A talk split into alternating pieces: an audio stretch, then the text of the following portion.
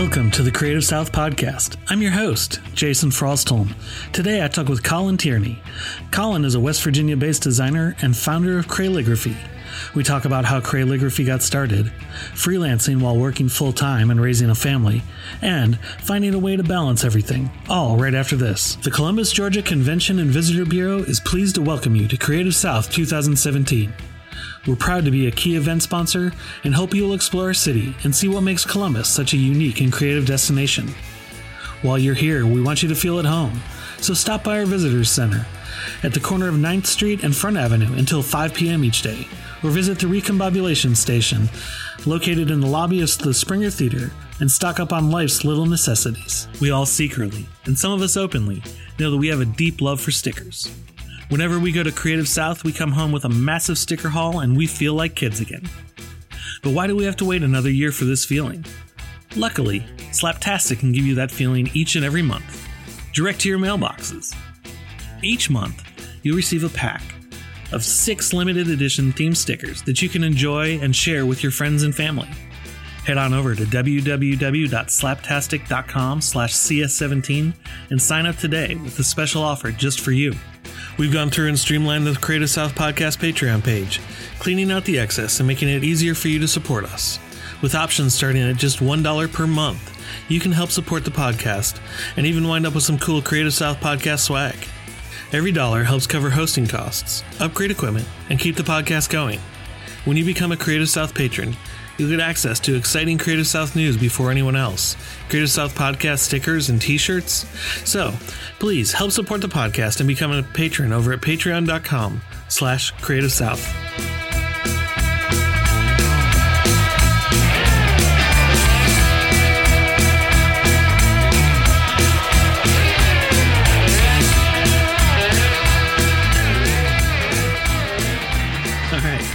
Colin, thanks for joining me tonight. Thank you, Jason. So, let, let like I said just before we started uh, this, where'd you grow up?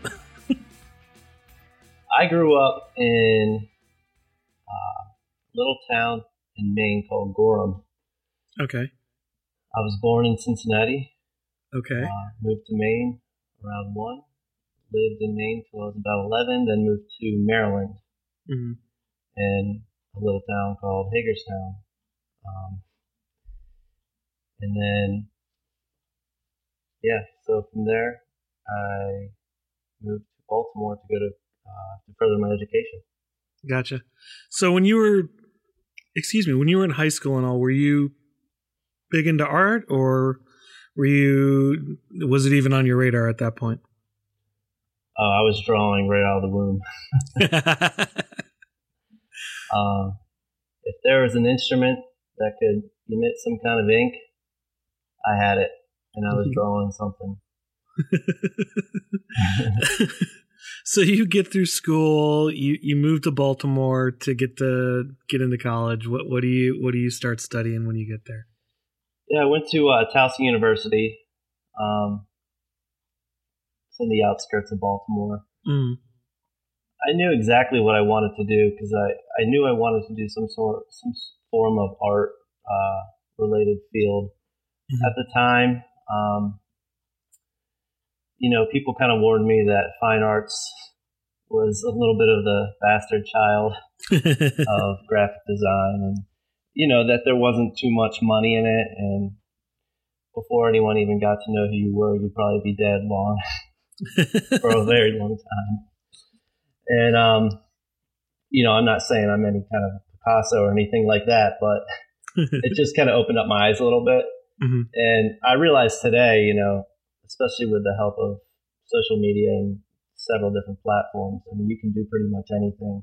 Mhm. Um, but you know, this was 2003, so I mean, Facebook was just becoming Facebook. I mean, it was just realized by Mark Zuckerberg, and there was really no social media platform. Um, and and I like the idea of graphic design. I just didn't know exactly what it encompassed. So, Sure. um, you know, within the first week, I I pretty much knew that's what I wanted to do. Gotcha. So you're going through school. Um, you know when it and, and it clicks early on for you you know what what do you do you start focusing on something kind of right out the bat or do you just i mean i obviously you go through all the gen ed classes and all that stuff but oh, the prerequisites. Oh yeah. Jeez. Yeah i've never used that statistics class they made me take. Um, it, but it's absurd. It's it's absolutely absurd. I mean I, yeah i had to take all of the you know the math the sciences Mhm. um, the englishes i understand it but at that point um it, and especially hindsight looking back at it right now what's the point i mean Mhm. you're out of school i understand the importance of under, you know numbers and language and, and all that but for someone like me who knew what they wanted to do um, and realizing now once again there's so much you can learn on on the internet you know youtube Sure. or you know skillshare uh, i just see the university as a whole really starting to crumble. Uh, you know kids are getting smarter. They don't want to come out of school in all this debt you know? Um, it just i you know college to me was invaluable but more so because of the life experiences not so Mhm. much the academics. Um, i don't regret it one bit but i will definitely not force my children or you know give them a strong nudge towards a higher education just because I think if they know what they want to do, they can learn so much just by doing other things um, and not coming out of school with all this debt that they have to worry about, you know, twenty four seven. sure i know that Um, feeling well I just went off on a tangent. what?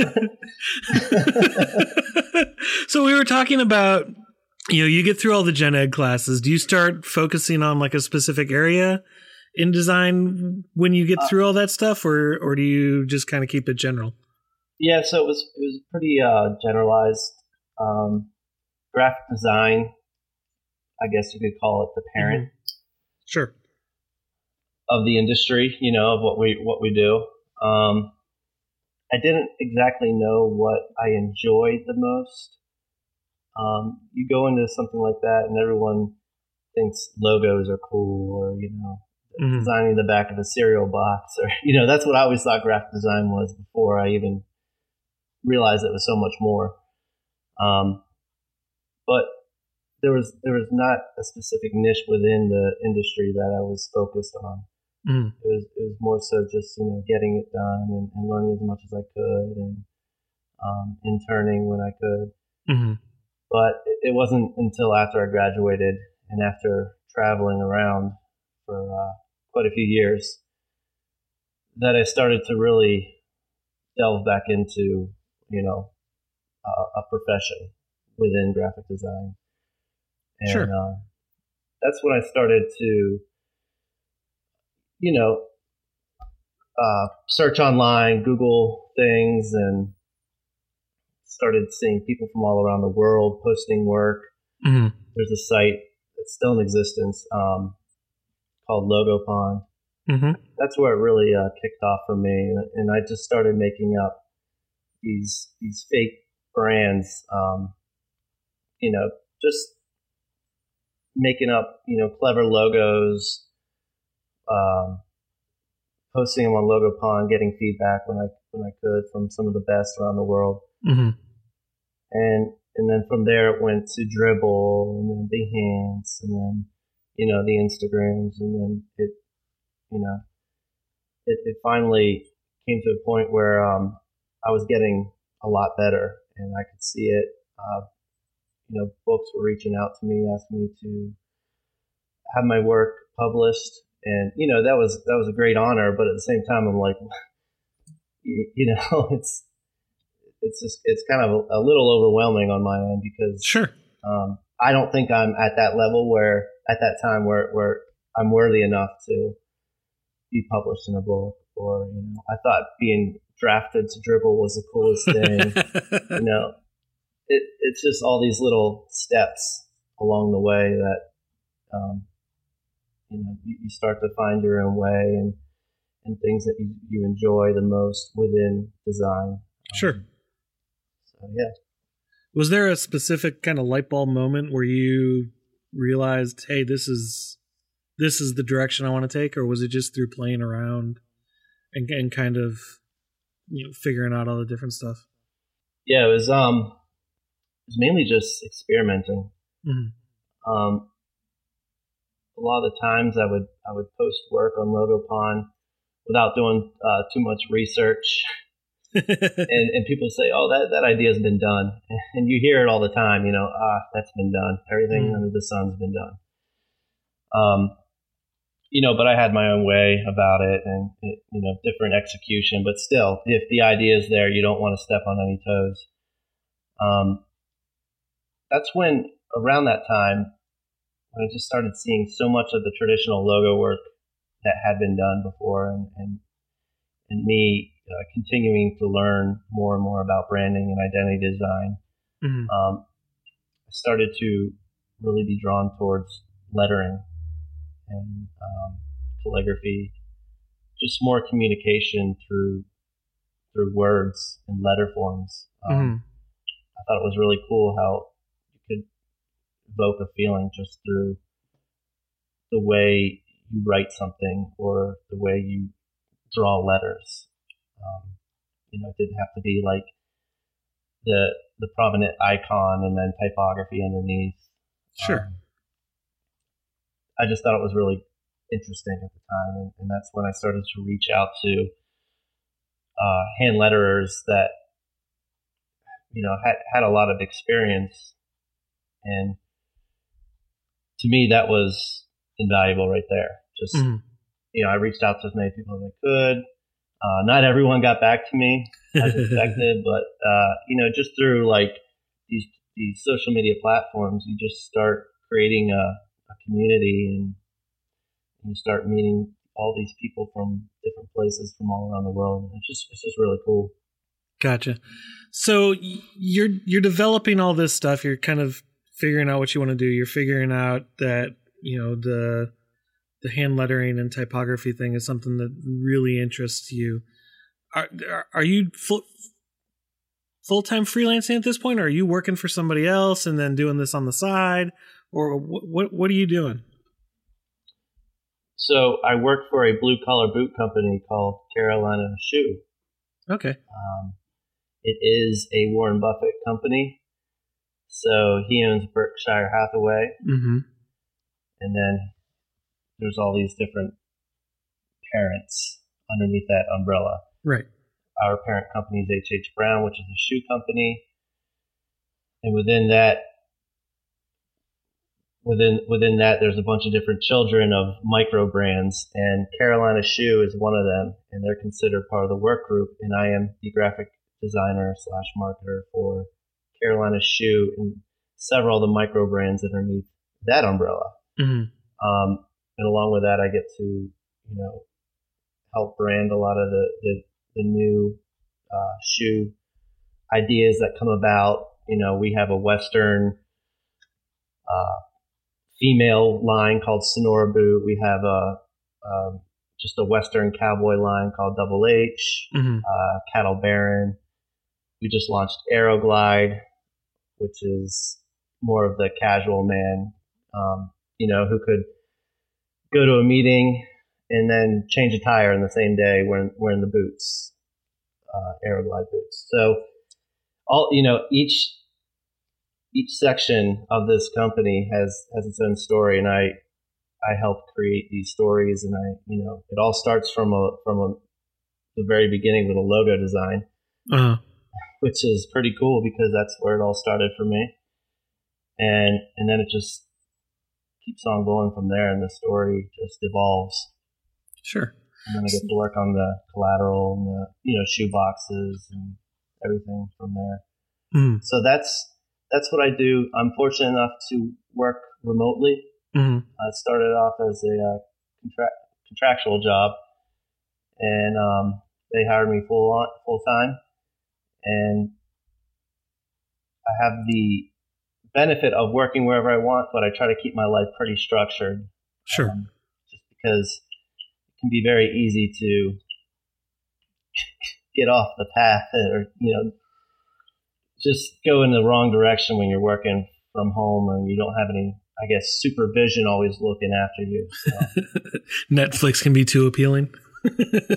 oh yeah, I mean, it, if there's no structure or you know some sort of routine in my Monday through Fridays, then it can get pretty ugly.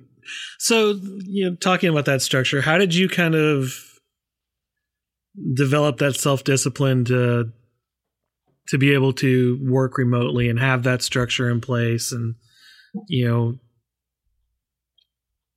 balance all of that and stuff? How did you do that? Yeah well i didn't always have it. Um, that's how i learned you know you learn the hard way and when this company hired me originally i was i was contracted and you know i could log my own hours when i wanted you know I, as long as i got the work done on sure. time. I could do it, but I was always stressed out, you know, because procrastination for one, and then you nailed it. Like if there's a TV in the room or some other distraction, such as the internet, which can be a huge distraction. Mm-hmm. Um, and you know, we we're working on a computer almost every single day, so the internet is always going to be right there. Mm-hmm. Um, I just never was comfortable in that position. I never liked the fact that I yes I could do anything, um, and sometimes I did do anything, but it, it, wasn't working. I needed to change something, and uh, it probably wasn't until they hired me full time that I was like, okay, well, if they're trusting me to get the job done, then I need to trust myself and put myself in a position where I'm not able to be distracted or you know. So it it just it just came to a point where it's just like okay enough's enough. You you got to grow up, and you know this is like eight years ago, seven years ago. So. Gotcha. So did you lay down like a specific set of goals of I want to work from this time to this time, you know, uh, I'm going to focus on this, and you know. Yeah, it was. uh I, I can remember, you know, when I first started this job at Carolina. That's when I really started getting into freelance. Mm-hmm. Um, I had more people interested in my work, reaching out to me. And at the time, I didn't really understand business that well. So I was taking a lot of jobs, unnecessary jobs, um, especially since I had a steady income. Mm-hmm. You know, nowadays I can be a little more choosy because um, I, I don't need the money. Mm-hmm. Yes, it's nice, and I'm not always doing it for the money, but I like to take on projects that I'm a little more passionate about. Sure. Um, and and work with people who really understand my process and appreciate it and and and you know pay because they value the work that I'm doing for them and I, you know create a relationship with the, with the client and all that goes into into um, you know everything about this but yeah so um, sorry what what was the original question? Again, no I'm going off on these tangents, and I just can't. it's fine. Um, no, I was talking. We were talking about you know, did you set up goals to have a structure in place, or, or since since you are freelancing at this time, and like you said, you're picking up more freelance work. oh, yeah. work. Yes. Okay. So while I was picking up more freelance, I was extremely unhealthy because while I was still kind of a novice within uh, the logo design industry, hand mm-hmm. lettering mm-hmm. industry, um, I needed, I knew I needed to get better, and I was working day and night. You know, I would go to bed at three in the morning and, and wake up at seven, and just living this extremely unhealthy life. But you know, I don't regret it because I am where I am today because of that. Mm-hmm. Um, obviously, I could have taken a different approach, but yeah, I, w- I would be doing Carolina work while also doing freelance work and just juggling it back and forth um, not really focusing on one thing at one time. Sure. Which, which again, for me personally, was not a good practice. so yeah, I I had to um, I had to learn a lot, mm. and, and I learned the hard ways. Um, you know, I wasn't I wasn't I wasn't always on time with uh, turning in files. Um, it, just things were weren't really working out for me, but you know, again, I had to go through that to get to where I am. And I'm sure. still learning the hard way, as we all are. yeah. So so what did you do to kind of straighten that out to to better balance everything that was going on in your life? Um I had children. well, that'll do it. Yeah. Or make it more chaotic depending on how you look at it. well, you know, in my eyes, it couldn't get any more chaotic. Sure. There had to be a serious change in life. So, and, and you know, it, it was slowly happening even before my children. Mm-hmm. Um, but it didn't happen overnight. I had to take small steps. You know, I'm a big believer in routine. Like I said, I wake up, I have to make the bed immediately. Mm-hmm and then it's kind of like a chain. You know, you go down and I, and I make the the girls breakfast, and then uh, my wife takes them, leaves, they're out the door. She takes them to their babysitter. I go up, get ready. You know, it's just these things that turn into habits, and then you just take that habit and go to the next thing. Um, it didn't. It wasn't always like that. It was very difficult at first, but uh, definitely when my first daughter was born, it was a real eye opener. It's like you could live this lifestyle where you're you don't really have a grasp on all this work. Mm-hmm. You're, you're getting great work, but you're not really managing it well. Mm-hmm. And I I foresaw that being a huge problem, um, especially with the relationship with my daughters, because I wouldn't be able to give them the time that I wanted to give them mm-hmm. and that they needed from from their father. So, uh, yeah, I, I had to make some changes and all for the better. Gotcha. So, what changes did you make aside from you know setting up a routine? Oh uh, yeah, uh, geez, I really it's just I still consider myself just a big kid. Um, but I'm not I'm not as much of a kid anymore. You know, I, I I really had to grow up. I really had to just make some some strong uh, but subtle changes. Mm-hmm. Uh, subtle in, in, in, a, in, a, way that not everyone would be able to notice them. But uh, within me, I knew I was making the changes, and it, it just it had to be done, or else I would still be living a very stressful life and, you know, probably a life that who knows could have ended in uh, divorce or, you know, something devastating or uh, who knows. But thank God that I, I understood that at the time and I knew I had to do something about it. Sure. So, you know, you said could have ended in divorce. Was it causing, was kind of that chaos of not having, being structured and all causing problems at home? Um, my wife is very structured, and I was kind of just on the whim. Mm-hmm. Um, you know, just whatever happens, happens attitude. And, you know, we created a balance. And I thought it was a healthy balance of, you know, structured. And then you have my crazy mind that thinks in, you know, a thousand different places at one time. Um, it just, I, I think if, if I didn't make the change, mm-hmm. um, uh, I think her lifestyle was better than mine. So having realized that at the time, mm-hmm. um, I knew that I was the one that probably needed to make more of a change or, uh, you know, you know create create a, a little different lifestyle. So her so her good habits rubbed off on you. yeah, they sure did.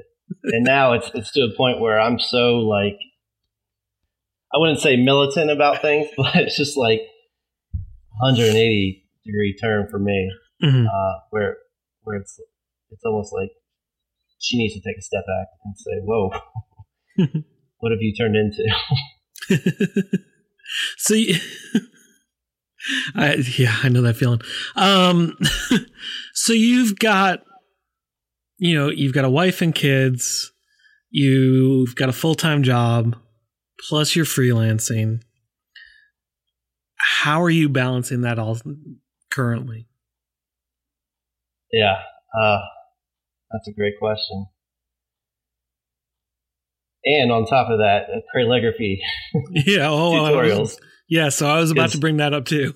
that because that's not even freelancing. That's just uh, you know mm-hmm. blogging, teaching. Mm-hmm. But um, you know that that's a and like I said previously, I'm still learning. I'm not at a point where I'm comfortable with everything just yet. Um, I really have to manage my time and we were talking before the show about uh, calendar apps, and I was telling you about how I use Fantastical as, mm-hmm. as my calendar. And uh, I, I rely on that. I rely on writing down my notes and having blocks of hours uh, dedicated to one thing. I try not to split my focus ever because when I do something, I like to go all in 100%. mm-hmm. um, if I don't, then somewhere something's going to struggle or ultimately fail. Mm-hmm.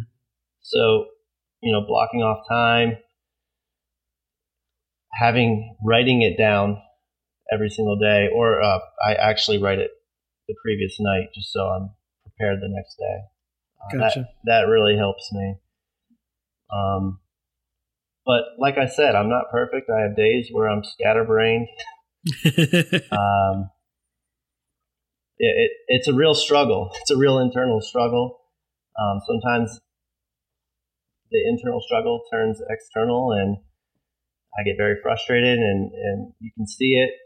Uh, mm-hmm. my wife can see it, and I don't ever like to get to that point, but it happens. Mm-hmm. We're all humans, so. So you're going through all this, and you, you since you mentioned calligraphy, you know, how did that get started? So, around the time of my of my starting to learn hand lettering, mm-hmm. um, I wanted to get to the solution a little faster. So, I picked up some some pens, some brush pens, and I just started writing. You know, I was reading online tutorials, picked up some books, and I really just started to learn the art of writing, which is calligraphy. Mm-hmm. Man, was it hard! It, I mean, the, the, biggest challenge in I'm my. I'm horrible at it, so yeah. a lot of people are, and, and I'm still not. I, I, I can't say that I'm, I'm masterful or anything. You know, I learn something new all the time, but when I when I first started to pick up a pen and, and write, I was so frustrated. I mean, mm-hmm. I can see why people give up within the first few days. I mean, hell, within the first few hours. It's just, it, it's just something that's. It, you think it could. It looks so natural when you see people doing it, but it's just not. You don't feel it. No. it doesn't doesn't just come to people.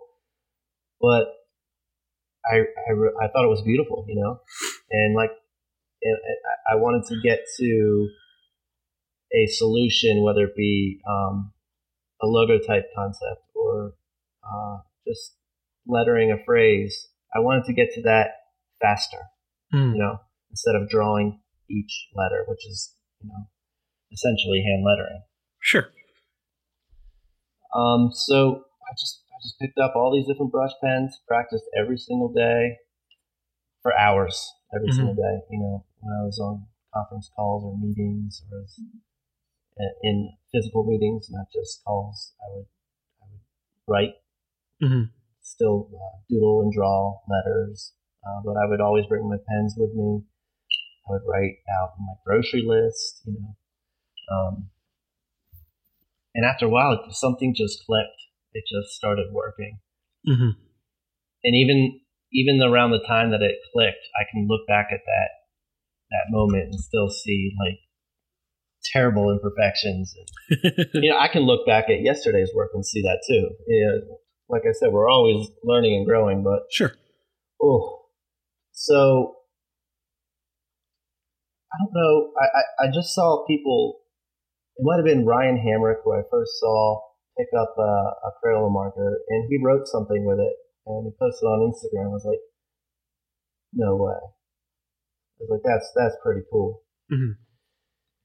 And I picked up, I picked up a Crayola marker, and um, you know, at the time I was so used to brush pens, it was a little more difficult for me Mhm. to under, to understand it and, and how to use it.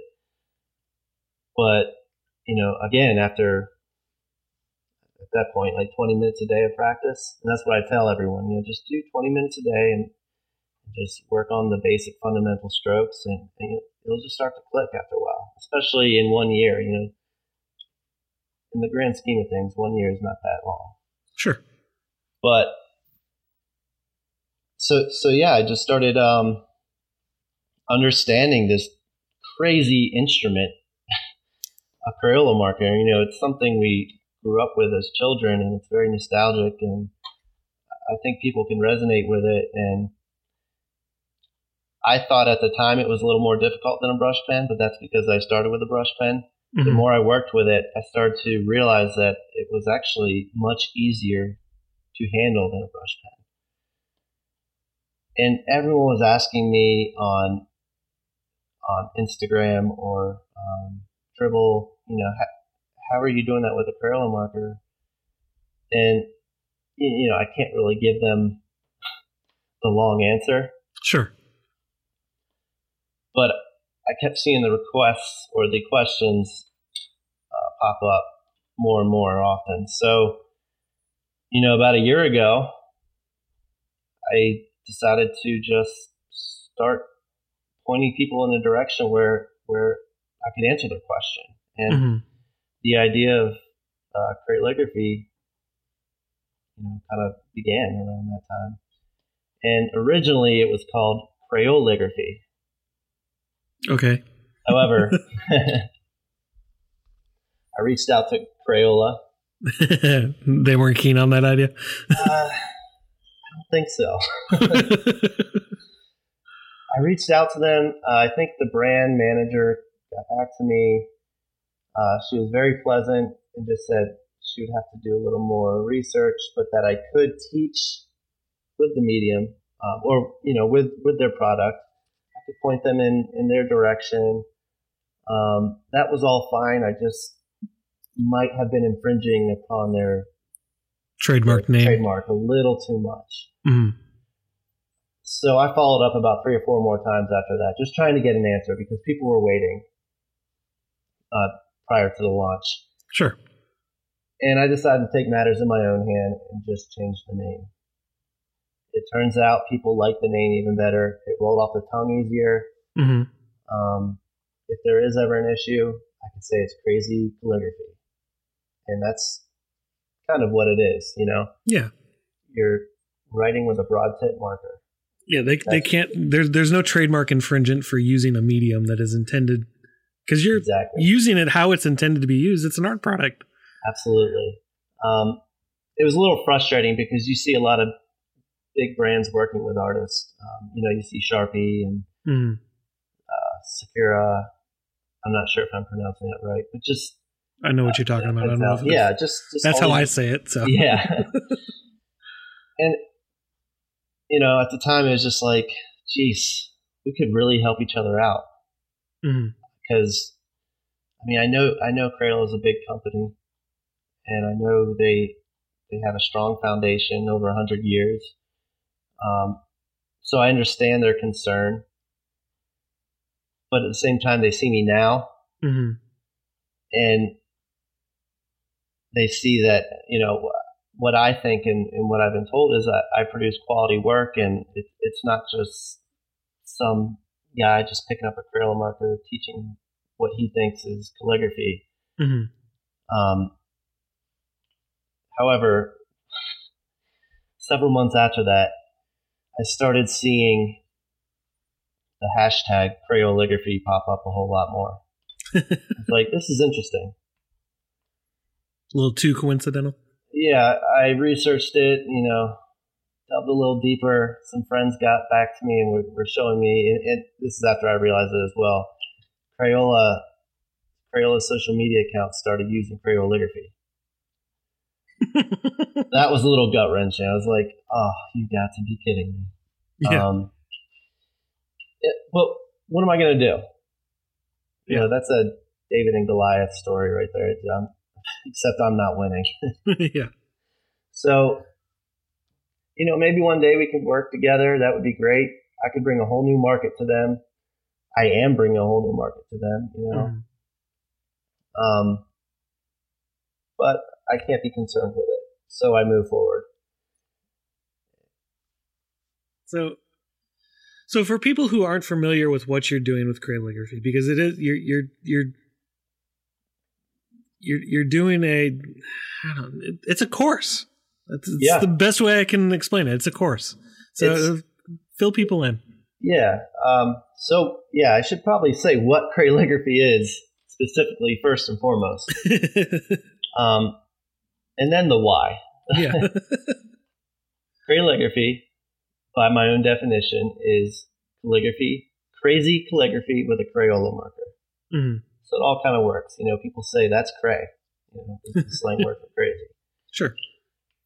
Because you don't think of uh, Crayola marker as a writing instrument. You think of it as a drawing or coloring. Mm-hmm. The why is because I wanted to help people who are perhaps intimidated by the idea of calligraphy or who may not have money to go out and buy all the traditional instruments. Mm-hmm. You know, that can be pricey. And then, you know, a few days later, like I said, or a few hours, turn around and say, this is not for me. Well, now they can go into their kids, you know, marker box or their their toy kit and, and pull out a Crayola marker and have at it. So that's that's what it's for. You know, it's a, it's a cheap, easy, fun way to approach calligraphy, and and and people don't have to spend an arm and a leg for it. You know, they can just give it a try. They can go to crayligraphy.com and they they can start off with the first lesson in which I teach, you know, the, the very basic fundamentals of calligraphy. Mm-hmm. And the reason why I think it's easier now that I have a little more experience with it, because at the time when I first picked up a Crayola marker, I did not think it was easier. But that's because, again, I started with brush pen. So, mm-hmm. You know, in the traditional dip pen, um, you know, nib calligraphy. Right. So, yeah, um, it, it's just a way for people to give it a go without being a little, even a little intimidated by it. I mean, it, it's it's it's a pretty cool concept because you have the broad edge of the marker mm-hmm. and you have the tip of the marker. Mm-hmm. So your downstrokes, you'd use your broad edge, where the broad edge is almost flat or, or horizontal on the paper. Mm-hmm. And you just give it a little pressure and pull down. And then when you want to make it the upstrokes, you just kind of adjust your your fingertips uh, almost so the marker is uh, perpendicular to the paper, if you want to think of it that way. Mm-hmm. And that's where you move up and use the, the tip of the marker. Mm-hmm. With a brush pen, you have so much more flexibility within the nib mm-hmm. or, you know, or, the brush that it, it's hard to write in that manner, in the, in the same manner of uh, thick downs, thin ups, as easily as it would be with a Crayola marker, which has a much firmer nib. Sure, so there's a lot more technique involved. Yeah, so the resistance between a broad tip marker and your and your paper is a lot more than the resistance of a brush pen hmm and a piece of paper. Uh, and naturally, when we pick up any utensil just to write, there's a lot of resistance. So we're used to that. hmm So I think where a lot of people get frustrated is the more flex in a brush, you know, the less resistance, the more, the less control you have. Mhm. So that's the idea of calligraphy. You know, you'll have more control. It'll be a little easier, um, and I lay it out pretty much all the way from marker through the fingertips to the piece of paper that you're writing on. Sure. But instead of keeping this as a set course where it's, you know, X amount of lessons, you've kept going with it and you you know, like like you said, you've made it into a blog series and everything. So so how how did how how did that come about? Because you could have just, you know, said, here's 16 lessons and been done with it. and sold it or something like that. Yeah, said? yeah. Um, because my why at first was a lot different than the majority of people's why. Sure. Um, I wasn't in it to make it make a dollar immediately.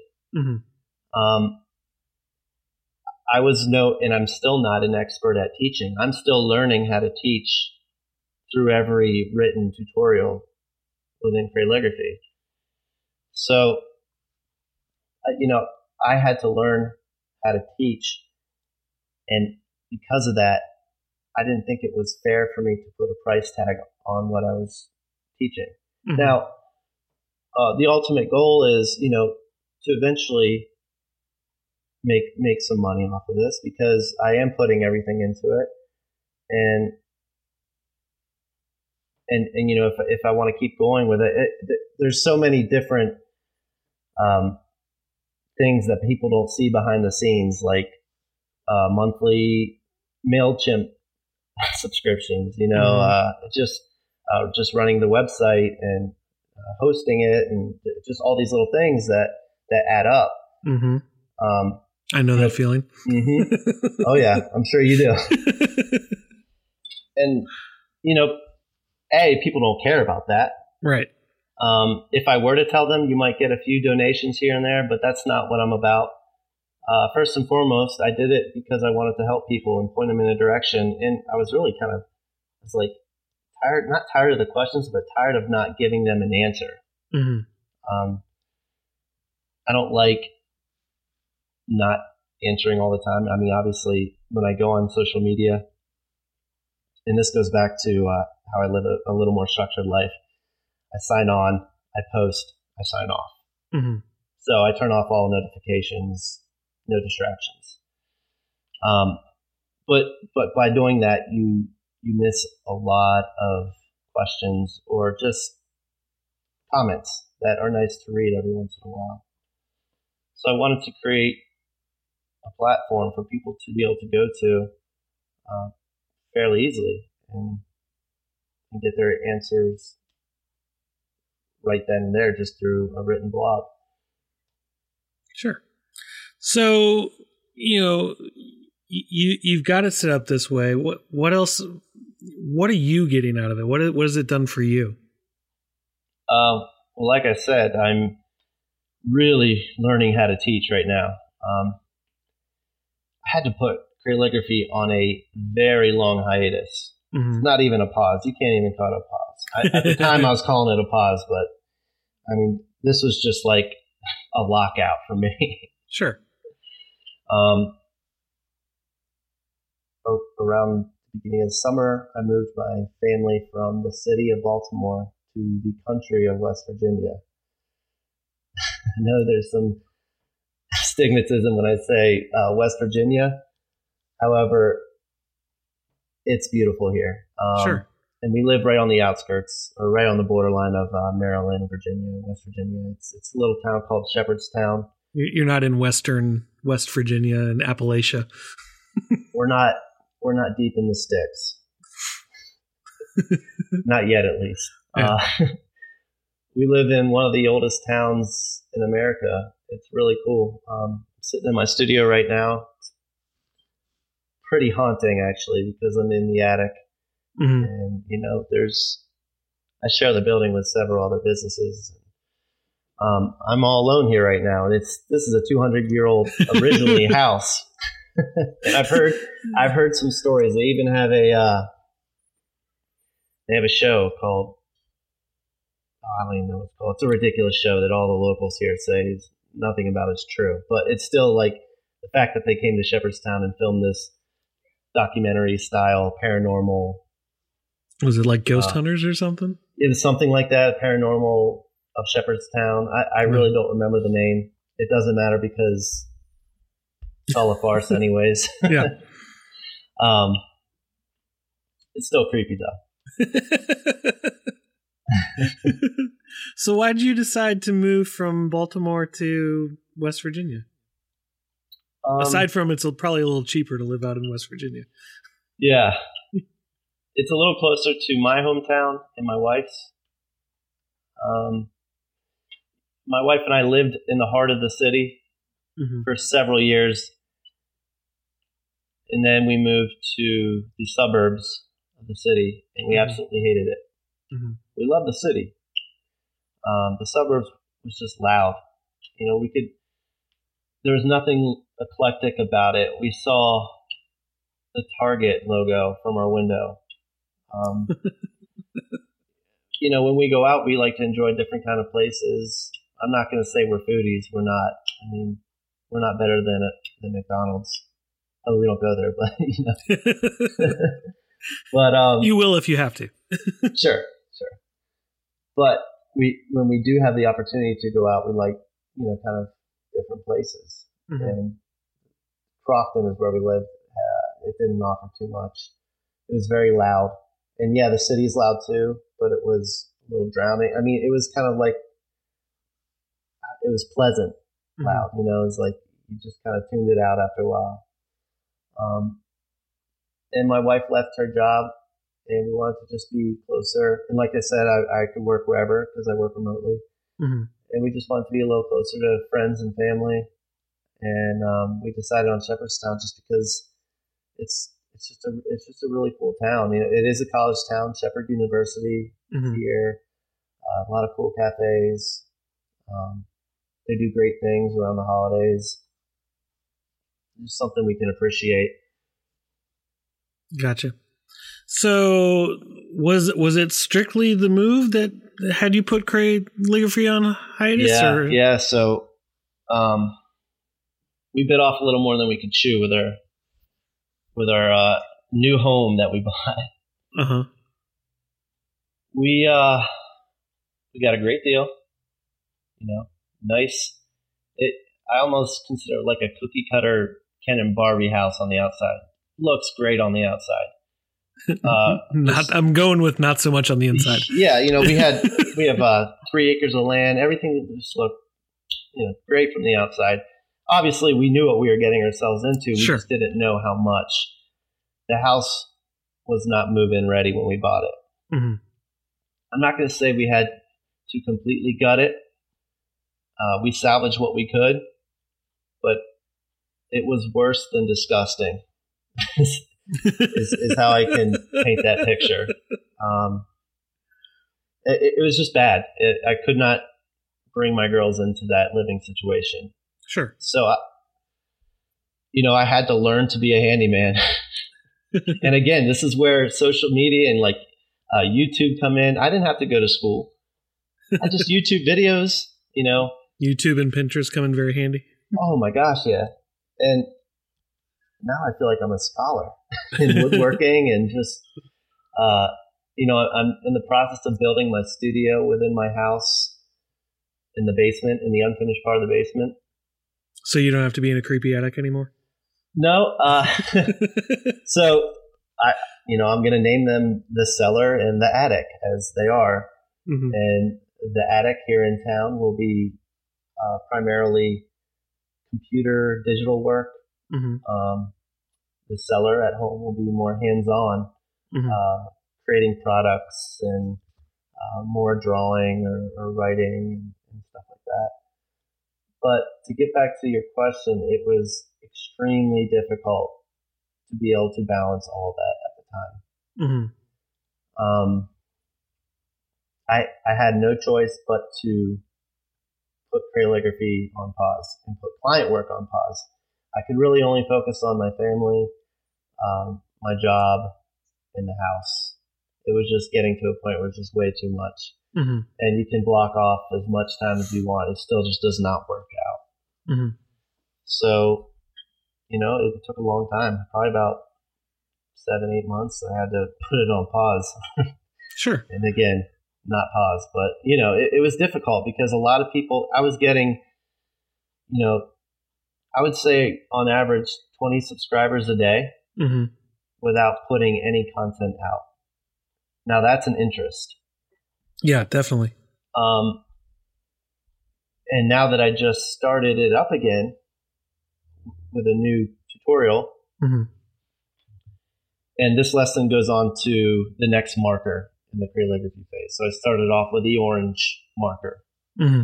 Just three lessons. The next one, which I just released last week, was is the green marker.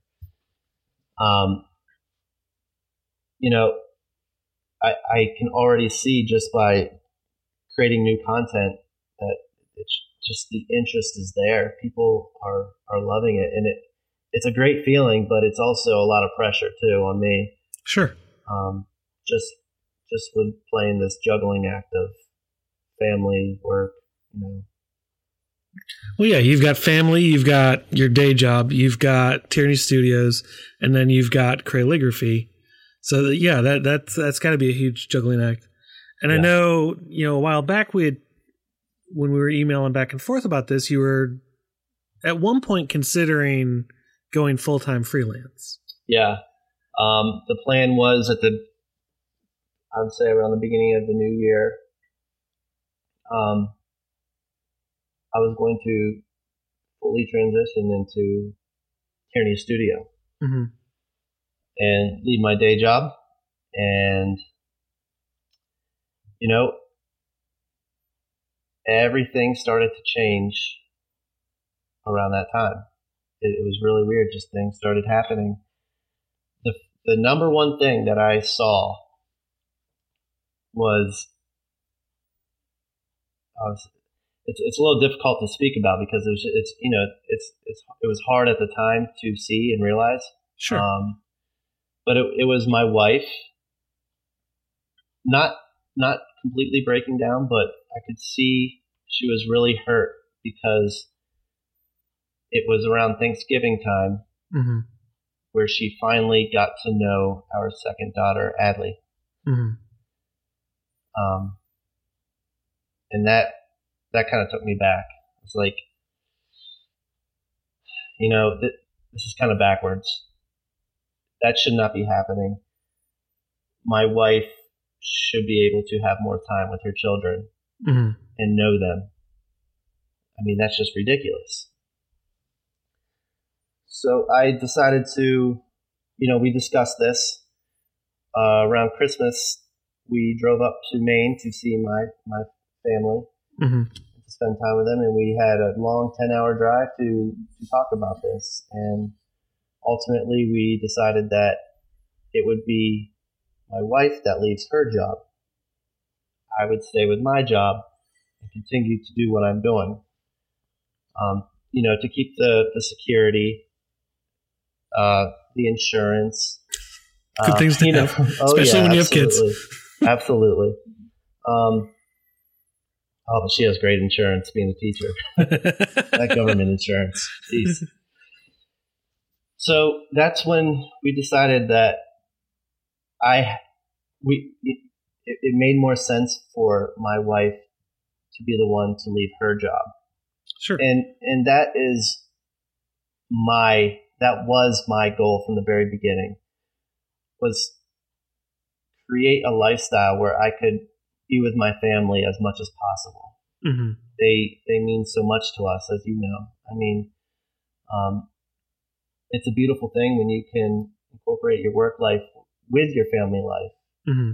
um, and obviously you're you're going to separate them with when you should, but it's a great thing when you can just live a life that you're always surrounded with your family.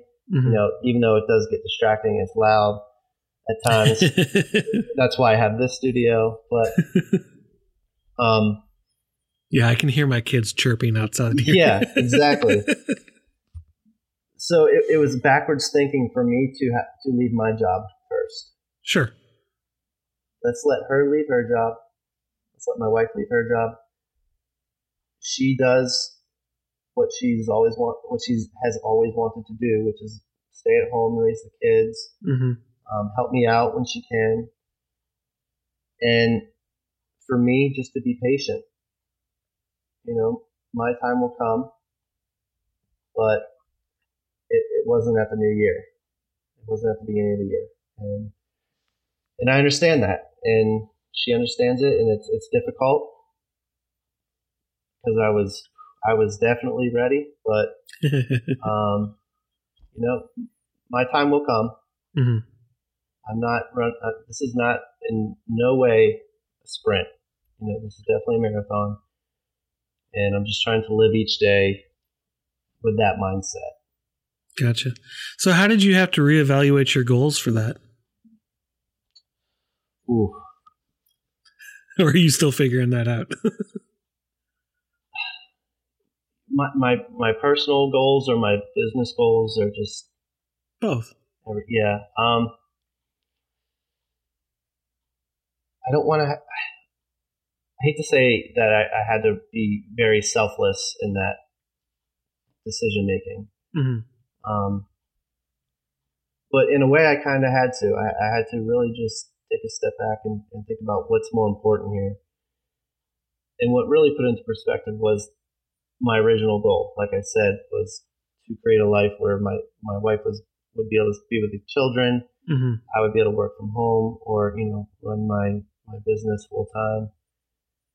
And by me leaving work and her still working, and her not feeling comfortable, not really enjoying her job here. You know, this is her first year too, and she she really doesn't enjoy the, the, the school systems here. But hmm you know, that's a whole other thing. Um, that put into perspective. You know, I if I want to get to this goal, let's do things the right way. hmm So to me, understanding that definitely helped and, and put everything else, um, you know, I was able to visualize it a little better. Gotcha. So, you know, moving forward, you know, what what are your plans? Because you know, obviously, it's going to take a little longer to get to where you wanted to go. But do you have like immediate plans of things to do? Oh, I feel like there's always immediate plans, you know.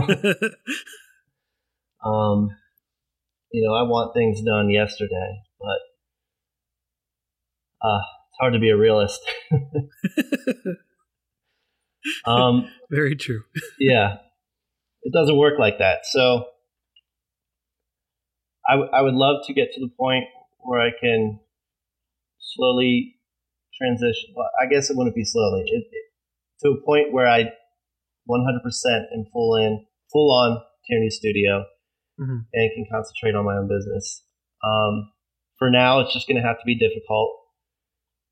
And I think once I get calligraphy a little more under my belt and I get the teaching experience and the workshop experience, you know, the, the tangible teaching experience as well.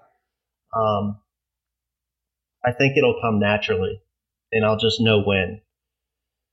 Because right now, I'm only, you know, what, five, really five kind of, kind of thorough blog posts in. And that's not enough to say, okay, I've made it. I'm going to quit my job. And, um, now other marketers will tell you you're a chump because you have all these subscribers and you're not doing anything with them. I want to do it the right way, you know. Mhm. I don't want to do it the the gross salesy way. I'm not trying to make fast money. Um, like I said, I'm doing this first and foremost for people because I enjoy the art of calligraphy. Mm-hmm. I like the idea of being able to teach people. I hope I am. Um, and the the whole monetary thing will come along with it eventually. I, it's it's not it's not there. I'm not ready. Mm-hmm. I think I know. I'll have a feeling when it does come. Gotcha. Cool. Well, wrapping up, what what what else is on the horizon for you? Um, I have about three dusty products sitting in my cellar right now, all ready to launch. I shouldn't say dusty in case anyone listening wants to ever purchase. Uh, uh, the dust can be brushed off. Don't worry about that. um, I've had uh, some some good success with products, and I really enjoy the whole brand, ex- like creating a whole brand experience sure. um, behind my products. Um, you know, I I sold out of these hand lettered 15 ounce mugs mm-hmm. a year ago within 15 minutes. Oh wow, that was cool. Now I didn't have hundreds because but still, like because I'm I'm hand painting each mug, um, you know, through a, a, a vinyl negative template. Mm-hmm. But I'm still, you know, mixing the inks, the solvents, the hardeners, and all that. It's just a really cool process. I'm very hands on. Uh, my next product is called uh, Bourbon Legend. It's a little three and a half ounce rocks glass. Uh-huh. And the idea behind that is to call call out people who don't appreciate good bourbon or whiskey for what it is. You know, um, it's for the unwell drinker. You know, the people who don't put well drinks in their in their good whiskey. Mm-hmm. Um, to me, that's legendary. so, uh, and you know, I'm a big fan of puns and dad jokes. So, why not create a little folklore story around this bourbon legend? You know? huh, awesome. Yeah, um, so products, getting Crayligraphy a little more off its feet, and um, you know, continuing my my client relationships and creating new ones and establishing uh, the older ones a little better. Mm-hmm. Yeah, just grasping everything as much as I can. Awesome. Yeah. So, so you know, where can people find you online? They can find they can find me at Tierney Studio pretty much anywhere. Mm-hmm. At Tierney Studio. Um, online, tierneystudio.com, and they can follow along the, the Crayligraphy journey at crayligraphy.com. Mm-hmm. Um, if you sign up, you get a free reference guide and yeah, that's pretty much it. Awesome. so we end every episode by saying go out and hug some necks. And you've been to Creative South and kind of know what uh, what that means. Would you mind taking us out by saying that? Hugging some necks. That'll work. All right, let's hug some necks. Awesome. Colin, thank you so much for taking the time to chat with me tonight. Thanks, Dave.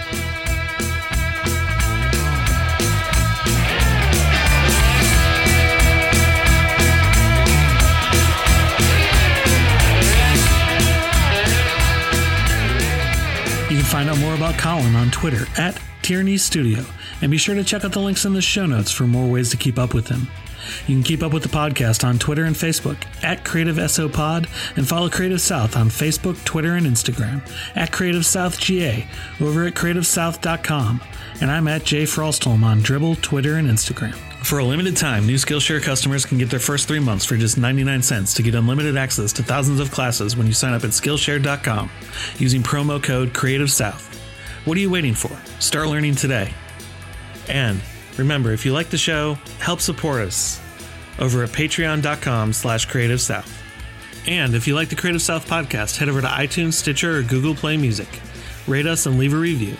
This helps more people find the podcast and allows us to keep getting awesome guests. Now go out and hug some necks.